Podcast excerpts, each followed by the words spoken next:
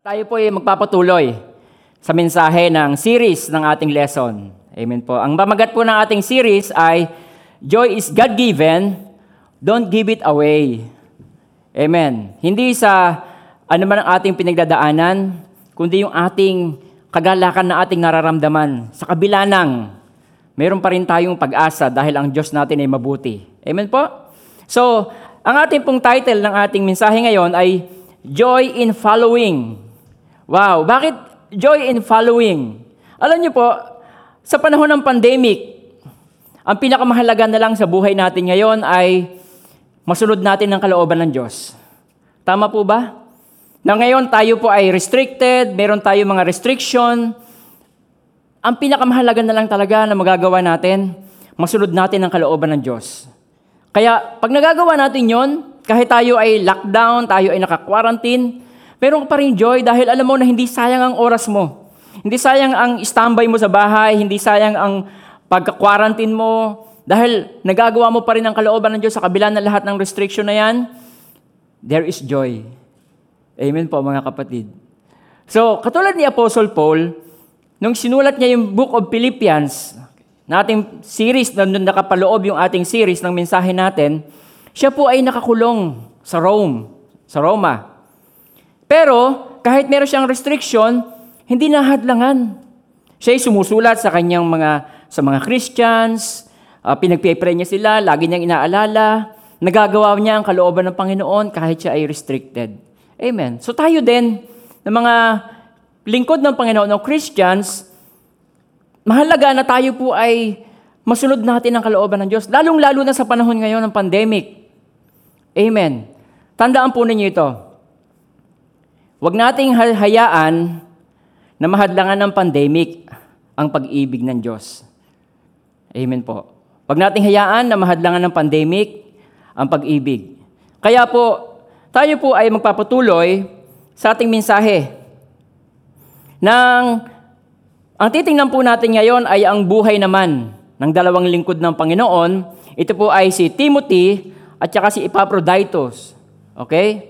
So babasahin po natin yan sa Philippians chapter 2 verse 19 hanggang 30. Okay. Sisimulang basahin, sundan po ninyo na inyong paningin. Sabi po dito, sabi ni Apostle Paul, umaasa ako sa Panginoong Hesus na mapapapunta ko agad dyan si Timothy o si Timoteo para mapanatag ang loob ko matapos malaman sa kanya ang inyong kalagayan. Si, kita nyo, si Apostle Paul kahit na siya ay restricted, nandun pa rin ang kanyang pagnanasa na makapaglingkod sa Panginoon. Inaalala pa rin niya ang kanyang mga anak na um, Christian. Amen. Okay, next verse. Wala nang hihigit sa kanya sa pakikiisa sa aking damdamin at sa pagmamalasakit sa inyong kapakanan. So, ganun ang karakter ni Timothy. Sapagkat walang sinisikap ang iba, kundi ang sariling kapakanan, hindi ang ukol kay Kristo. Kayo na rin ang nakakaalam sa katapatan ni Timothy o Timoteo, tinulungan niya ako sa aking paglilingkod para sa mabuting balita tulad ng pagtulong ng isang anak sa kanyang ama.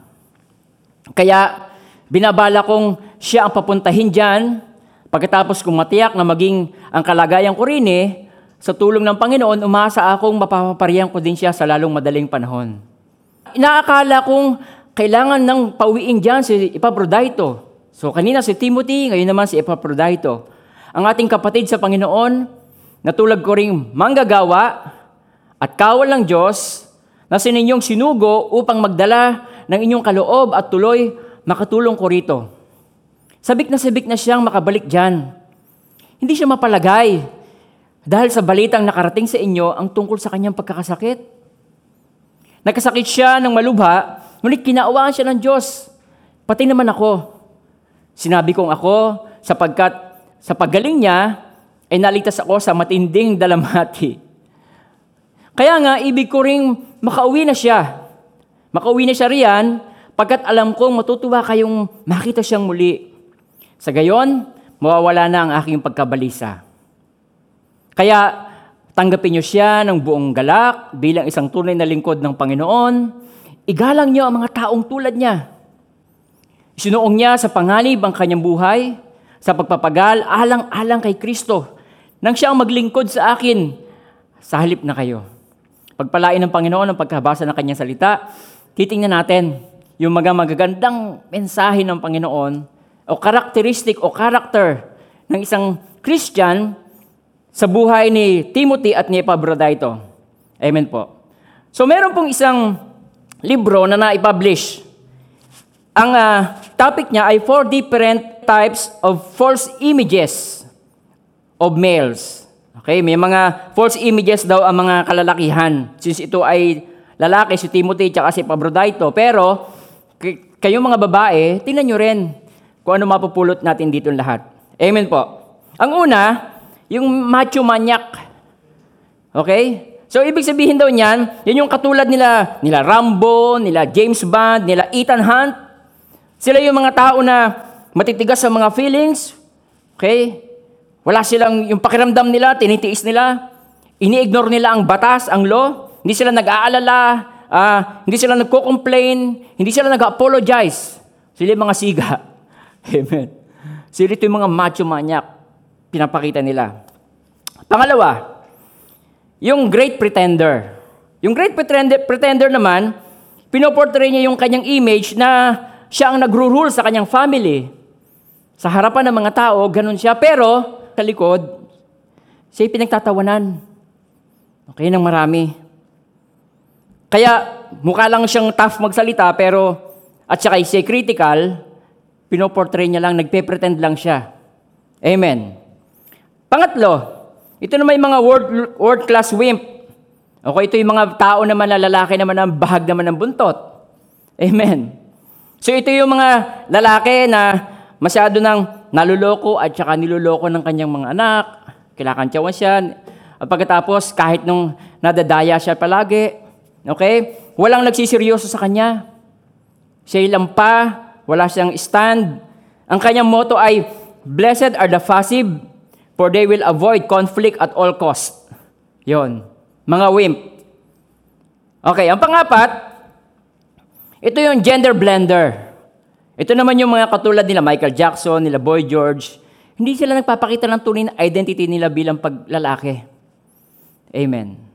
So, ano ngayon ang al- alternative natin? Anong alternative ng Diyos sa talagang tunay na image ng isang lalaki or character dapat ng isang Christian? Mapa ito man po ay ah, lalaki o babae. Amen. Being a male is a matter of your birth. But being a man is a matter of choice. Ulitin ko.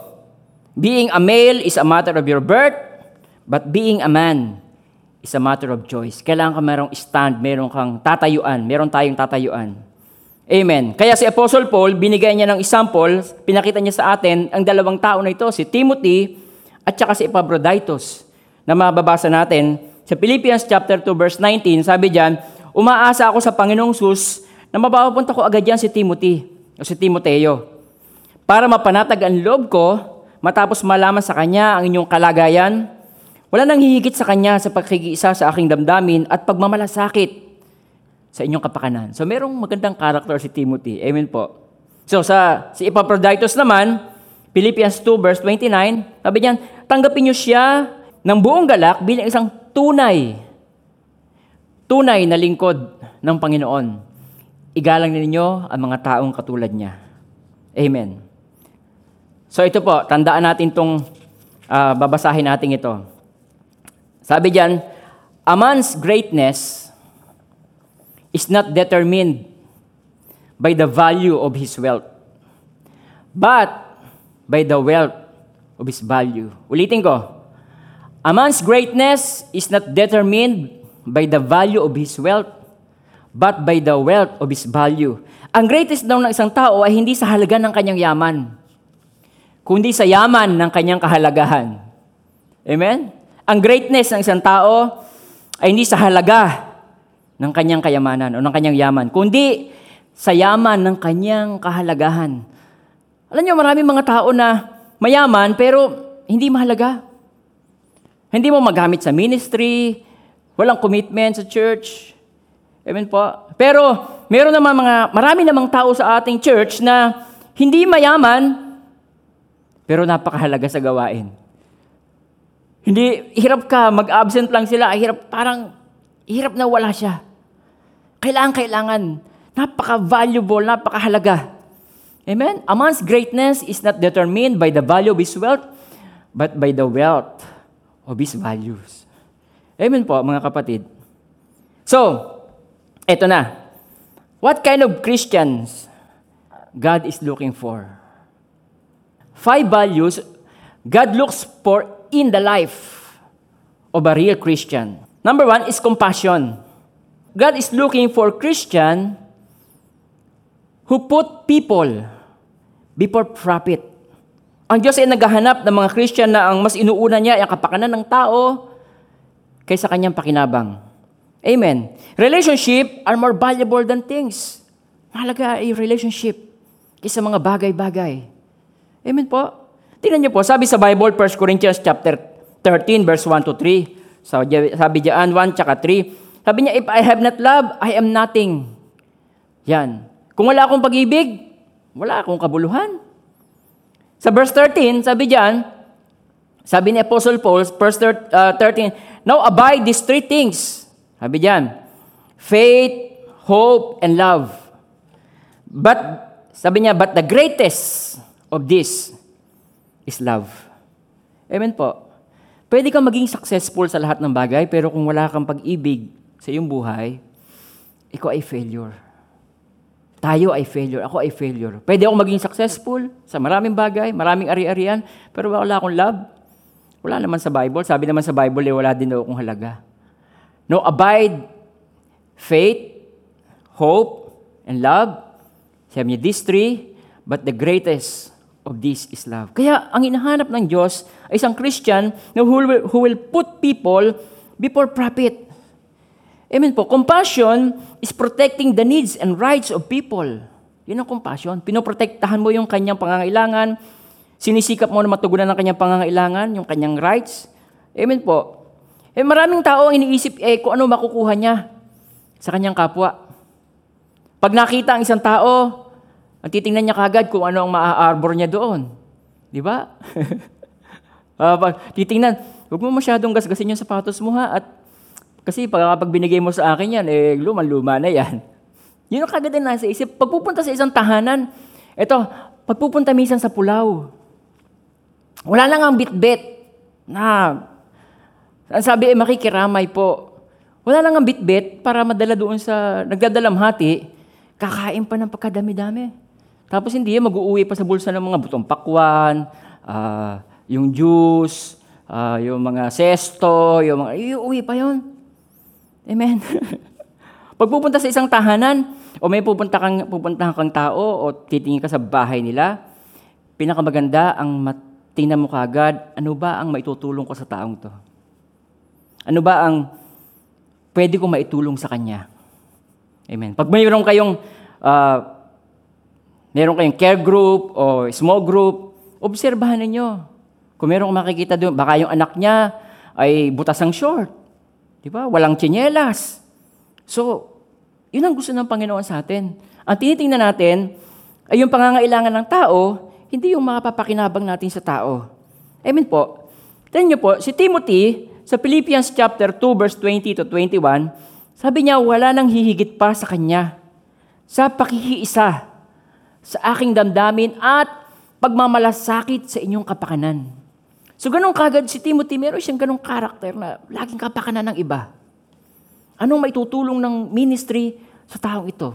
Anong matutulong ko sa taong ito? Paano ko siya matutulungan? Lagi ko nadidinig kay Pastor Jesse yan. Paano natin siya matutulungan? Yung salitang yun, nandun kagad. Paano niya matutulungan ang isang tao? Pag ngingiti at nakita niya na may diferensya, papupustisuhan. Amen po. Pag kulang sa nutrition, uh, ipapapa, bibigyan ng pagkain. Pagka maraming kuto, pinukukutuhan. ang point dito, na tayo ay magkaroon ng ganong compassion na pag nakita natin yung isang tao, ano ba ang may tutulong ko sa kanya? Hindi yung ano ba ay mapapakinabang ko sa kanya. Amen. Hindi yung mag invite ka ng mag invite ka ng tao, makikipag-friend ka sa ibang mga tao, pero ang purpose mo, mabentahan mo lang siya ng negosyo mo. Amen po. Kundi makita natin, ano ba ang wala sa taong ito? Kalimitan ng wala sa isang tao ay ang salvation. Pwede siyang mayaman, pero may kulang sa kanya. Hindi siya save. Amen po. So, yun ang, yun na tayo kikilos bilang mga Christian. Amen. So, katulad ito ni Timothy, yung kanyang character na yan, ang example natin dito sa Bible ay sa Luke, yung, yung Samaritano, di ba? Natatandaan niyo yung Samaritano? Na mayroong isang lalaki daw na ah, papunta ng ah, Jericho, pagkatapos hinarang siya ng mga tulisan, siya ginulpe, binugbog, pinagnakawan, tapos halos patay na siya ng iwan. Tapos mayroong dumating na isang Samaritano. Yung Samaritano na yon, willing siyang bumaba sa kanyang sinasakyan, tapos tinalian yung kanyang sugat. So, hindi naman siya ready noong time na yon. Hindi naman siya um, isang ah, medical doctor na may daladalagi siyang mga benda. So, malamang yung pinunit niya yung kanyang damit o kanyang bahagi ng kanyang kasuotan para itali niya sa sugat. At pagkatapos, binusan niya ng langis at saka ng alak, ginamot niya. At hindi lang yon, dinala pa niya yun sa bahay panuluyan. Ay, iniwan pa niya yung kanyang card. Okay, sabi niya, oh, kung mayroong kulang, mayroong pangangailangan pa, i-charge mo. Iiwan ko yung card ko sa iyo. Amen po. So, ikaw ba willing na tumulong sa isang stranger? Meron kang compassion sa isang total stranger sa iyong buhay. Amen po. So, pangalawa, consistency ang number two natin, God is looking for Christian who put character before conformity. Amen, mga kapatid. Ito yung hinahanap ng Diyos, yung may mga taong may stand. Hindi ka ba natatakot na maging kakaiba ka sa iyong mga kasama sa trabaho? Hindi ka ba natatakot na, hindi ka ba nahihiya na ikaw ay maging kakaiba sa iyong mga kamag-anak, sa lifestyle? Alam niyo, marami mga taong ah, takot mag full-fledged Christian dahil takot siya na maiwan yung kanyang ginagawang bisyo. Amen, walang stand. Amen po. Pero ang Diyos ay God is looking for Christian who put character before conformity. Amen. Sa Philippians chapter 2 verse 22, sabi niya, kayo na rin na nakakaalam ng katapatan ni Timoteo. Tinulungan niya ako sa aking paglilingkod para sa mabuting balita tulad ng pagtulong ng isang anak sa kanyang ama. Sa English, but you know, his proven character. So meron na siyang track record, meron na siyang proven character si Timothy. Na hindi siya basta-basta nagko-conform. Alam nyo, ito minsan na mahirap pag sa tahanan, pag ang isang lalaki ay walang stand sa tahanan, pati kanyang mga anak, confused din. Amen. Christian ba tayo? Ay bakit si tatay kumakain sa piyesta? Si nanay naman tumataya sa wedding. Christian ba tayo? Di ba? Si nanay nagbabasa ng horoscope. Amen. Si, si, si tatay, chismoso, chismosa, walang stand. Amen po. Pero si Timothy, sabi niya, but you know his proven character. That as a son with his father, he served with me in the gospel.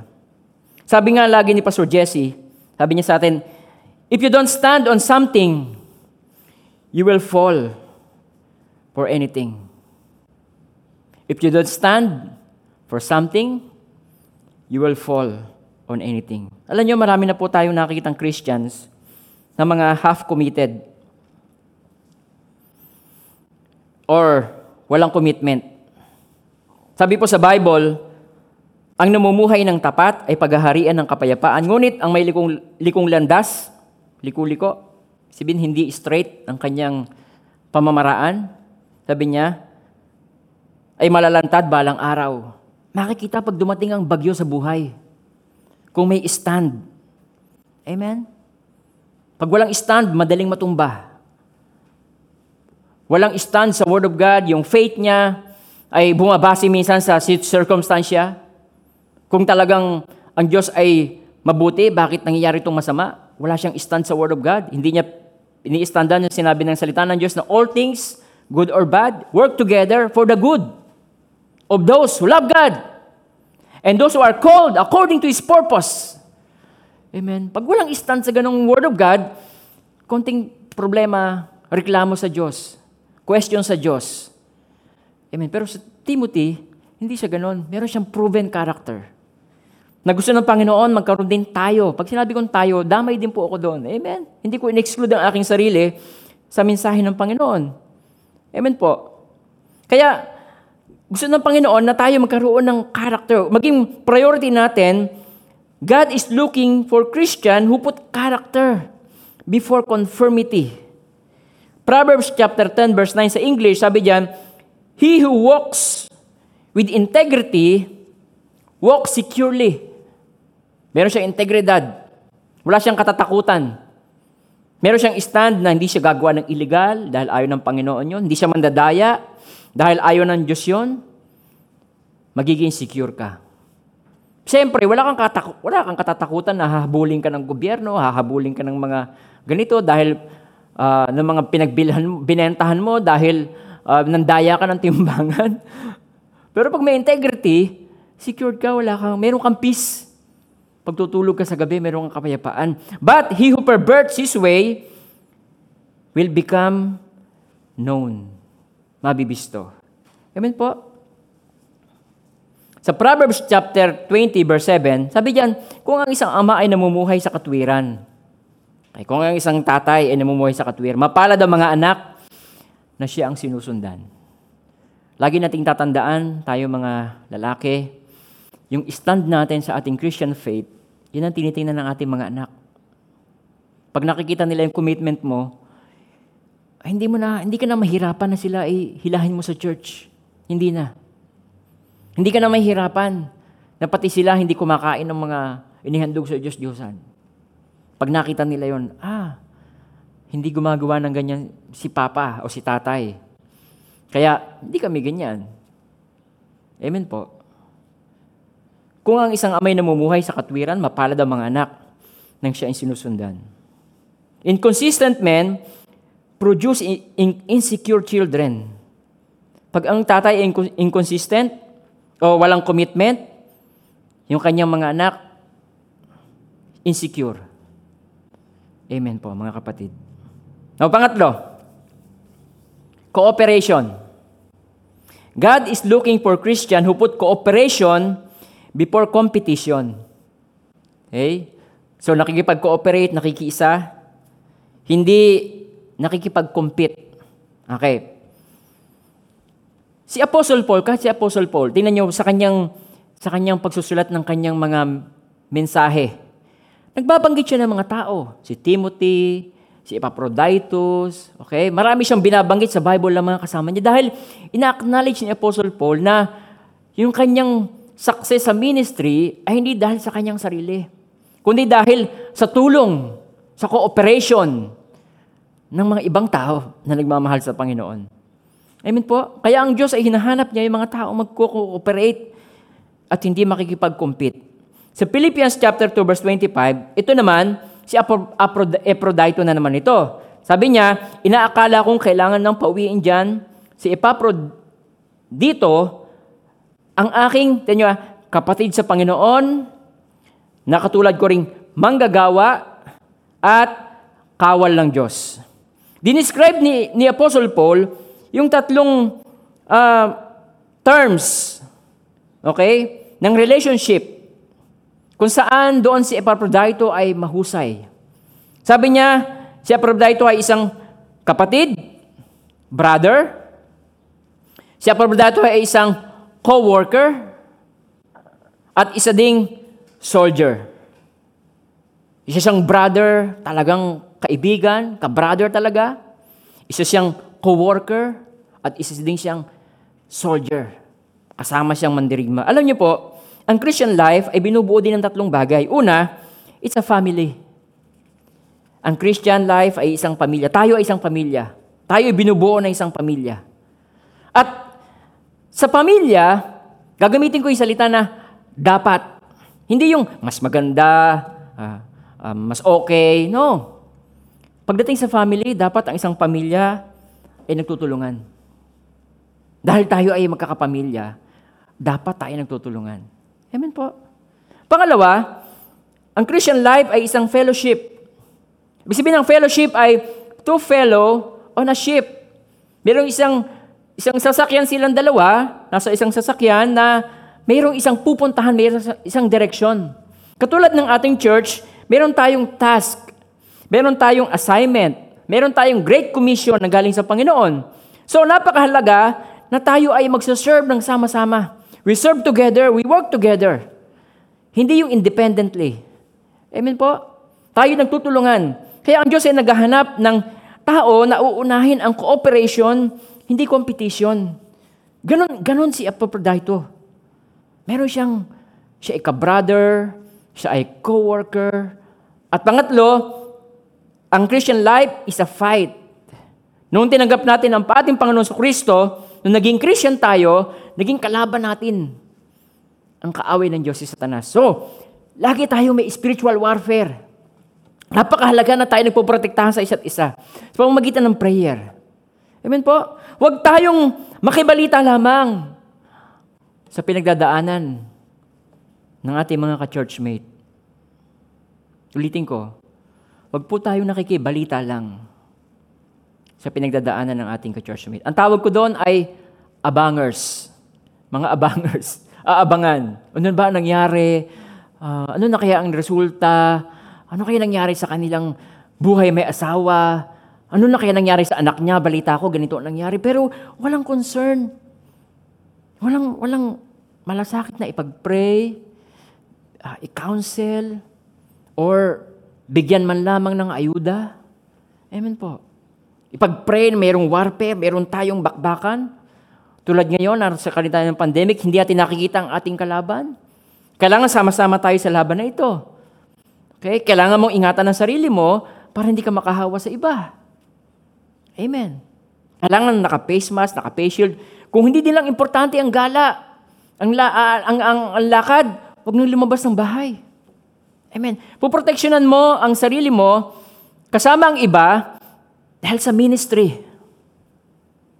Kailangan mong protekta, isanctify. Pag sinabing isanctify, hindi lamang yung pabanalin, isanctify mo ang sarili mo, magtago ka sa bahay mo. Kung hindi importante, huwag kang lalabas. Dahil meron ka pang ministry sa susunod na Sunday, so sa Saturday, kailangan mong isanctify yung sarili. Because tayo ay nasa isang fight. Amen, mga kapatid. Amen po. Kung hindi na mahalaga ang gala, ang lakad, huwag na lumabas.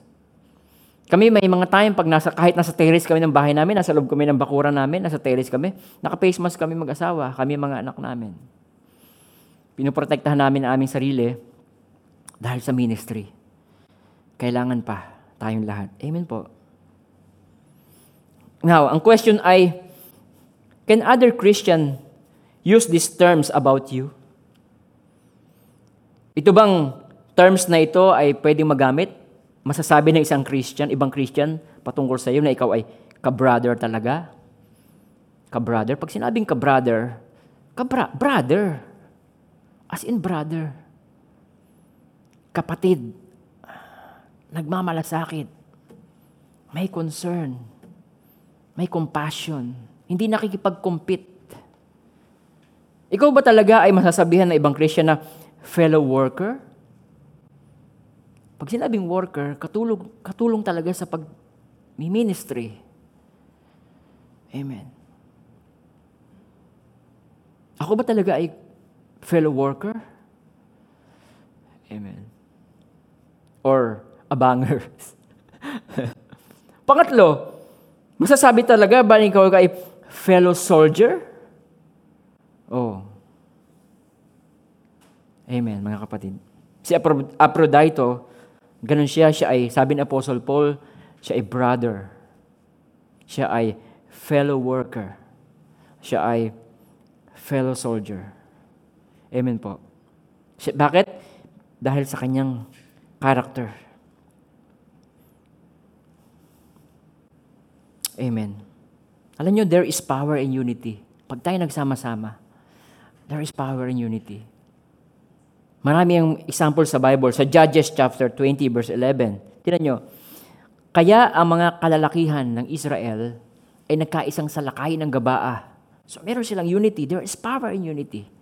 Mas marami tayong magagawa. Mas marami tayong matutulungan. Mas maraming magiging positibong sagot ang ating prayer kung tayo sama-sama magpe-pray. Sama-sama tayo magtutulungan. Amen po. Mas gagaan ang ating dalahin. Amen, mga kapatid. Pang-apat, commitment.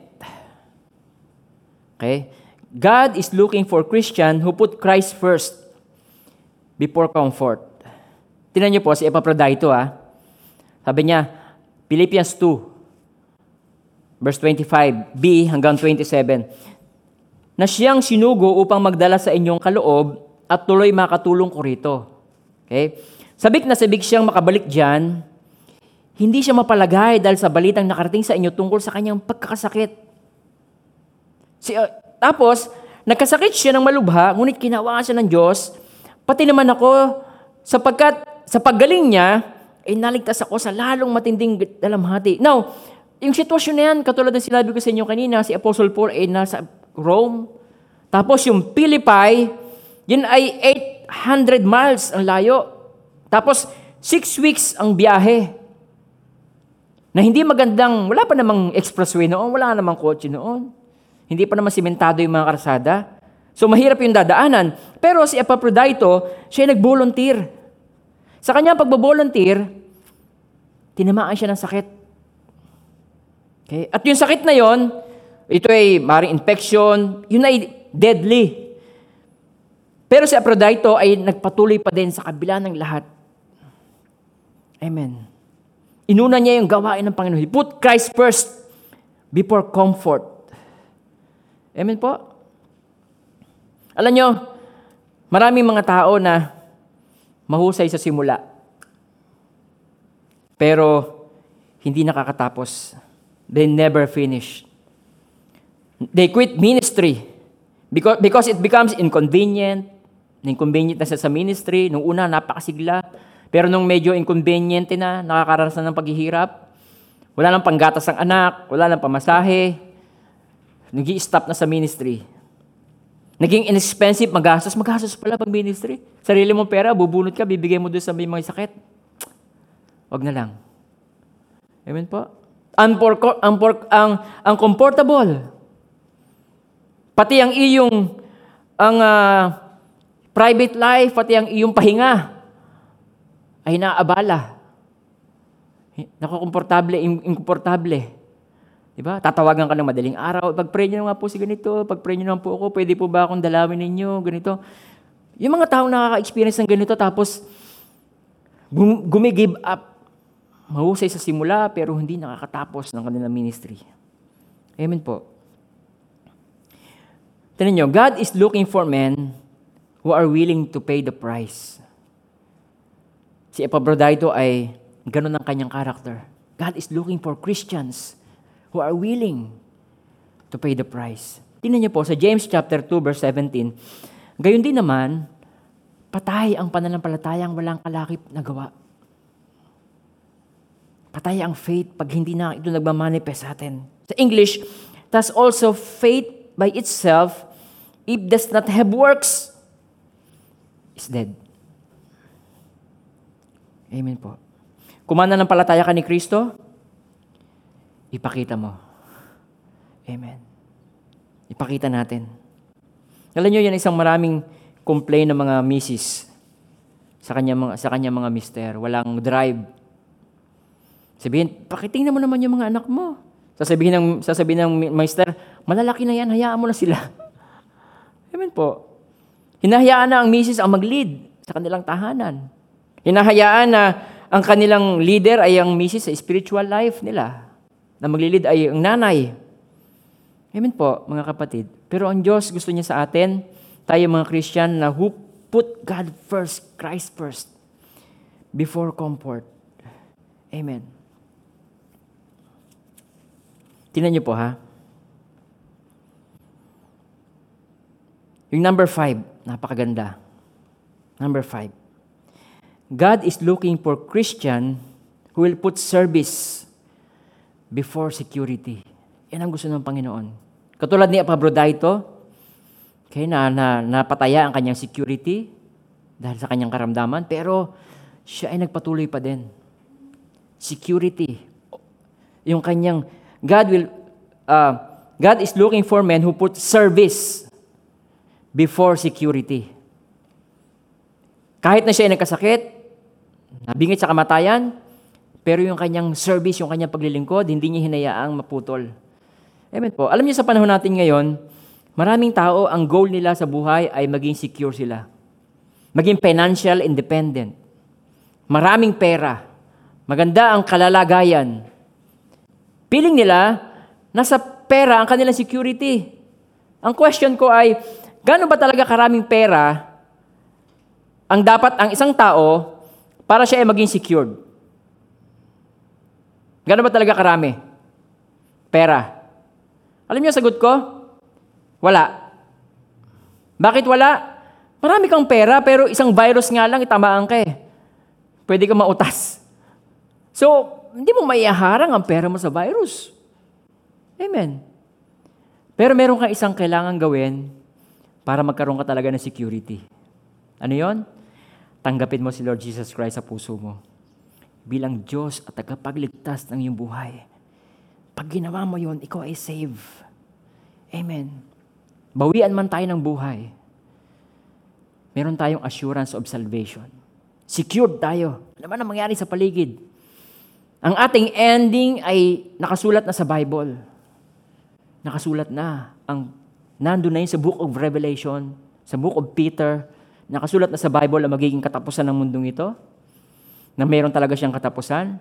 Pero ang tunay nating security ay sa piling ng ating Panginoon. At salamat sa Diyos, hindi niya inilihim sa atin paano tayo masasave.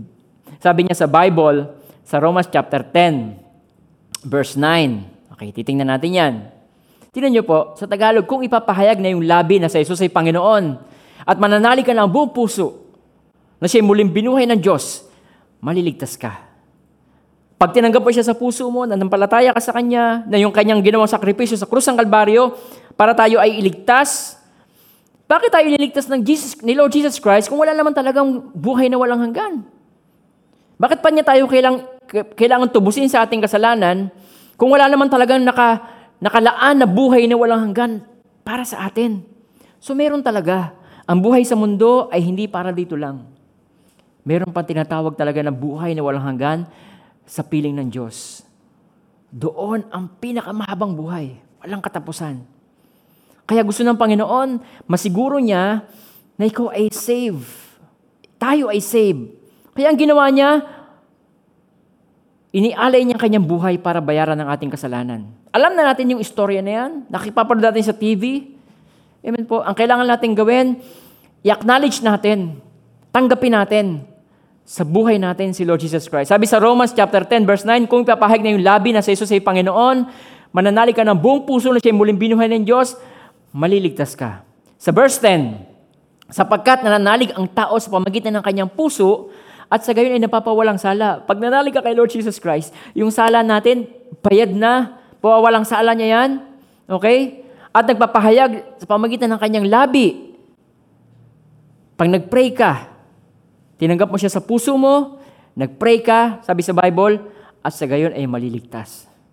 No, bago ko tapusin ang mensaheng ito, inayayahan kita na mag-pray para makamta mo talaga ang tunay na security. Dahil ang tunay na security wala sa pera. Katulad ng binabanggit ko sa inyo. At nakikita natin sa, sa social media, merong isang babaeng anak ng pinakamayaman sa Pilipinas. Kayang bumili ng ospital. Pero hindi siya nakaya ng bayaran ng kanyang buhay. Napagkabata-bata pa nito. Tinamaan ng virus. Walang tunay na security sa pera. Kahit gaano pa karami. Ang tunay nating security, si Lord Jesus Christ. Kaya sa umagang ito, inaayayahan kita, tanggapin mo siya sa puso mo. Sabi mo, Panginoong Isus, sa umaga pong ito, buong puso at kaluluwa. Tinatanggap ko po kayo bilang Diyos, tagapagligtas ng buhay ko. Panginoon, pagharian niyo po ako. Lord, tinatatwa ko po lahat ng Diyos-Diyosan, lahat ng aking pinananaligan, kahit ang pera na iniisip ko na security, o kahit kayamanan na inakala ko yun ang aking security, Lord, Itinatatwa ko po ito sa pangalan ng Panginoong Isus. Lord Jesus, Ikaw ang aking security, Lord. Sa iyo, sinabi mo sa iyong salita, ang manampalataya sa iyo, hindi mapapahiya. Ikaw ang aking Panginoon, tagapagligtas at hari. Thank you, Lord. In Jesus' name. Amen. Amen. Alam niyo po nang ginawa niyo yung prayer na yan? Sabi po sa Romans 5, okay, verse 8, tsaka verse 9, sabi diyan, Ngunit ipinandaman ng Diyos ang kanyang pag-ibig sa atin. Nang mamatay si Kristo para sa atin nung tayo makasalanan pa. Sa verse 9, tingnan niyo po. At ngayong napawalang sala na tayo sa pamagitan ng kanyang dugo, lalo ng tiyak. Gusto ko yung makita niyo po yung salita diyang tiyak. Lalo ng tiyak na maliligtas tayo sa poot ng Diyos sa pamagitan niya. Ano man ang mangyari sa paligid natin, tayo tiyak na ligtas dahil sa ating Panginoong Yesus. Amen, mga kapatid. Napakabuti ng Panginoon. Okay, magpapatuloy po tayo. Sa Philippians chapter 2 verse 29 to 30, kaya tanggapin niyo siya ng buong galak. Bilang isang tunay na lingkod ng Panginoon, igalang niyo ang taong tulad niya. Isinuong niya sa panganib ang kanyang buhay, okay? Sa pagpapagal alang-alang kay Kristo nang siya maglingkod sa akin sa halip na kayo. Sa English, receive him therefore in the Lord with all gladness and hold such men in esteem because for the work of Christ, he became close to death, not regarding his life, to supply what was lacking in your service towards me. Amen po mga, mga kapatid sa Panginoon. Alam nyo, si Aphrodite, okay, sinusugal niya ang kanyang buhay para lamang sa Panginoon. Alam niyo kung tayo gusto niyo maging mahusay na manunugal, ang isugal mo ang buhay mo sa Panginoon. Dahil sure na ikaw ay panalo. Hindi powawala ng kabuluhan ng Diyos ang paglilingkod natin sa Kanya. Sabi sa Bible. Amen. Pag tumataya ka sa wedding, um, lagi na lang talo. Taya ka ng taya, gamble ka ng gamble. Pero pag tumaya ka, sumugal ka sa prinsipal ng Diyos, siguradong panalo ka. Amen po. Meron ko na maobserbahan sa aming paligid. Mga taya. Tapos pagdadaan, sasabihin yung resulta ng ano, sablay. Sablay sila. Ako naman, sinubukan ko magtaya ng ano, bigas. Okay, na meron may nag may bless na bigas. Meron akong binigyan ng bigas. Aba, wala pang isang linggo. Dalawang 25 na kilos ang binigay sa akin, binagbigay sa akin. Oh, di, tama. Amen po. Hindi ko kayo encourage magsugal. Ang encourage ko po kayo, subukan nyo ang principle ng Panginoon. Amen. Subukan nating mag-serve sa Kanya. Service, hindi security. Amen po, mga kapatid.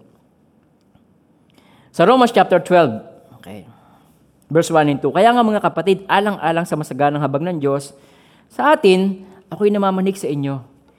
Ialay ninyo ang inyong sarili bilang handog na buhay, banal at kalugod-dugod sa Kanya. Ito ang karapat dapat na pagsamba niyo sa Diyos. Huwag kayong umayon sa takbo ng mundong ito. Mag-iba na kayo at magbago ng isip upang mapatid ninyo ang kalooban ng, ng Diyos kung ano mabuti na kalulugod sa Kanya at talagang ganap. Ibig sabihin, sinabi ni Paul, ialay natin ang ating buhay bilang handog na buhay. Alam nyo, minsan, ang problema sa paghahandog na buhay, okay, nababa, iahandog niya ang sarili niya pag Sunday, okay, pagdating ng lunes, dahil ito'y buhay, dali-dali nitong nababa doon sa altar at ginagawa niya ang gusto niyang gawin.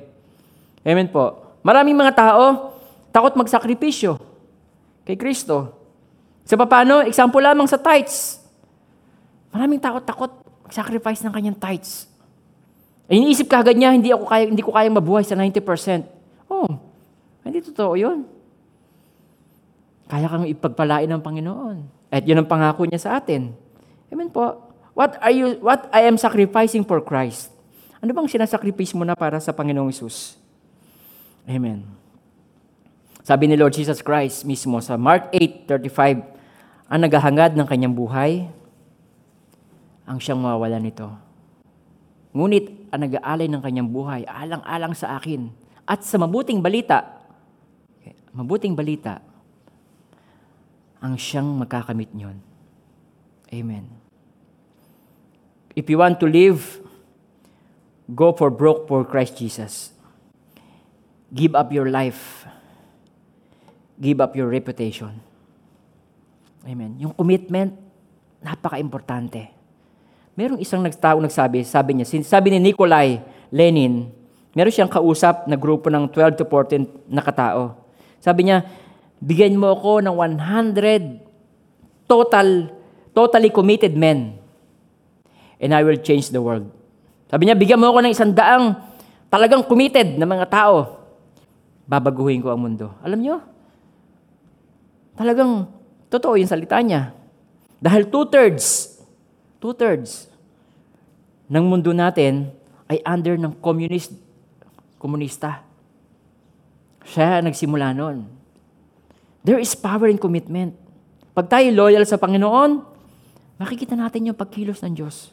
Sabi niya sa 2 Chronicles chapter 16 verse 9, For the eyes of the Lord run to and fro throughout the whole earth to show himself strong. On behalf of those heart is loyal. Is loyal in him, to him. In this you have done foolishly, therefore, from now on you shall be, you shall have wars. I mean po, God is looking for uh, Christian of compassion, consistency, cooperation, commitment, encourage. Alam nyo, ang isa nakakalungkot dito, sabi ni, ni Apostle Paul, ang nakita niya lang, si Timothy. Sabi niya, I have nobody else like Timothy, like him. Yun ang nakakalungkot. Kaya ito po ay challenge sa atin. Huwag nating hayaan. At nananampalataya ko sa ating church sa HCBC, maraming katulad ni Timothy, maraming katulad ni Aphrodito, na willing mag-aalay ng kanyang buhay, sumuong kahit may virus, nagdadala ng ayuda, tumutulong sa ospital, nagdadala sa ospital, nag-aalay ng kanyang buhay para sa Panginoon. Alam nyo, I am sure, matapos yung gawin niya mga yan, nararamdaman mo sa puso mo joy dahil nagawa natin ang kalooban ng Panginoon. Amen po, mga kapatid. Alam nyo, ang isang greatest challenge sa buhay natin, ikaw yung mamuhay, mamuhay ka ng bilang kristyano sa harap ng iyong asawa, ng iyong anak, ng kayong kamag-anak, ng iyong katrabaho. Yan ang isang challenge. Pero ang question ko ay, are you Christian enough to do it? Or are you man enough to do it? Alam niyo, si Timothy at saka si Epaphroditus, sila ay mga ordinary guys. Pangkaraniwan lamang sila. Hindi sila mga superstars. Pero alam nyo, after 2,000 years, hanggang ngayon pinag-uusapan pa rin natin yung kanilang nagawa. Yung kanilang buhay. Amen. Paano mo nakikita ang buhay mo after this 50 years of your life? O 70 years ng iyong buhay? Paano mo nakikita ang buhay mo? Paano natin nakikita ang buhay natin? Amen? So, joy and following. Ang, sa panahon ngayon, tulad ng sinasabi ko sa inyo kanina, ang pinakamahalaga sa panahon ng restriction natin na to, magawa natin ang kalooban ng Panginoon. At hindi inilihim sa atin ng Diyos ang kanyang kalooban. Kaya ang una natin ay compassion. Okay? God is looking for Christian who put people before prophets. Okay? Pangalawa, kay consistency. God is looking for Christians who put character before conformity. Meron tayong stand sa Panginoon. Meron kang paninindigan sa Word of God. Amen. Number three, cooperation. God is looking for Christian who put cooperation before competition. Tayo talaga ay mahalaga na maging um, ka-brother, fellow worker, fellow soldier. Ulitin ko po, ka-brother, yung brother talaga. Okay? Mararamdaman mo na ikaw ay ka-brother, kabilang, kapamilya. Ikaw, ikaw ay, tayo ay fellow worker, kamanggagawa. Marami tayong paraan na pwede magawa. Kung binibless ka ng Diyos, magbigay ka, magbalik ka ng tithes mo para may magamit sa ministry. May internet ka, mag-share ka na mag-share ng, ng link natin. May Prayer, napaka-importante ng prayer. Mag-join sa prayer. Huwag lang tayo makiabang. Amen po. Pero soldier, tayo makibaka, makipag-warfare tayo. At the same time, iniingatan mo din ang sarili mo para isanctify ang sarili para sa ministry. Amen po, mga kapatid. Number four, God is looking for Christian who put Christ first before comfort. Amen. Ang panglima, courage, God is looking for Christian who put service before security. Amen. Alam nyo, iiwanan ko sa inyo itong isang ah, quote na ito. Sabi dito, the ship is safe at the harbor. But that's not what ships are made for. Ang barko ay safe pag siya ay nasa tabi ng pier, pero hindi naman ginawa ang barko para doon. Ginawa ang barko para sumuong at magdala ng mga goods. Di ba? Maghatid. Maghatid siya. Kahit may bagyo, kahit may alon, kahit malakas ang hangin. Tayo din po mga Christian. Hindi ko sinasabing magsipaggala kayo. Hindi yun ang point. Ang point ko, sa panahon natin ngayon, hindi comfort ang mahalaga, kundi tayo makapagpatuloy na makapag-serve sa ating Panginoon. Amen. I'm sure, pag nagawa natin yon, mararamdaman mo yung joy. There is joy in following, di ba? Pag nasunod mo yung utos mo, ng, ng, na- nasunod mo yung utos ng magulang mo sa iyo, di ba ang saya mo? Nasunod mo siya. Pero kung pauwi na si tatay, tapos yung inutos niya sa iyo, hindi pa nagagawa, di ba medyo ninenervyos ka? Alam niyo, si Lord Jesus Christ, malapit na siyang dumating. Malapit na siyang dumating. At pinakamahalaga sa lahat, yung madidinig mo sa salita ng Panginoon, sabi niya, Come in to the joy of the Lord, my good and faithful servant. Amen. Tayo po'y manalangin. Thank you, Lord. Maraming salamat po dahil kahit po may restriction, may lockdown, may quarantine, hindi po mahadlangan ng pag-ibig ng pandemic, Panginoon. In- Kami po ay inequip mo, kami ay binless mo ng mga gadgets, pinagpala mo kami ng internet, inalaw mo ito ay ma-discover dahil po sa panahong ito. Kaya Lord, I pray for wisdom. I pray, O God, for compassion. Kami pong lahat, Lord, magkaroon kami ng compassion, ng wisdom. Paano po kami magsiserve sa iyo sa mga panahong ito, Lord God. Nadalain ko po na pag-ingatan ng aking mga kapatid ng kanilang sarili para sa ministry. Lord, para marami pa kaming maabot. Huwag kaming tamaan para marami pa kaming maabot, Panginoon. I pray, O God, that you bless your people abundantly, spiritually, materially, physically, and even financially. Tanggapin niyo po ang mga pagpapalang ito. Now may the grace of our Lord Jesus Christ and the love of the Father and the communion of the Holy Spirit be with us all, now and forever. In Jesus' name, amen. Amen. Whew.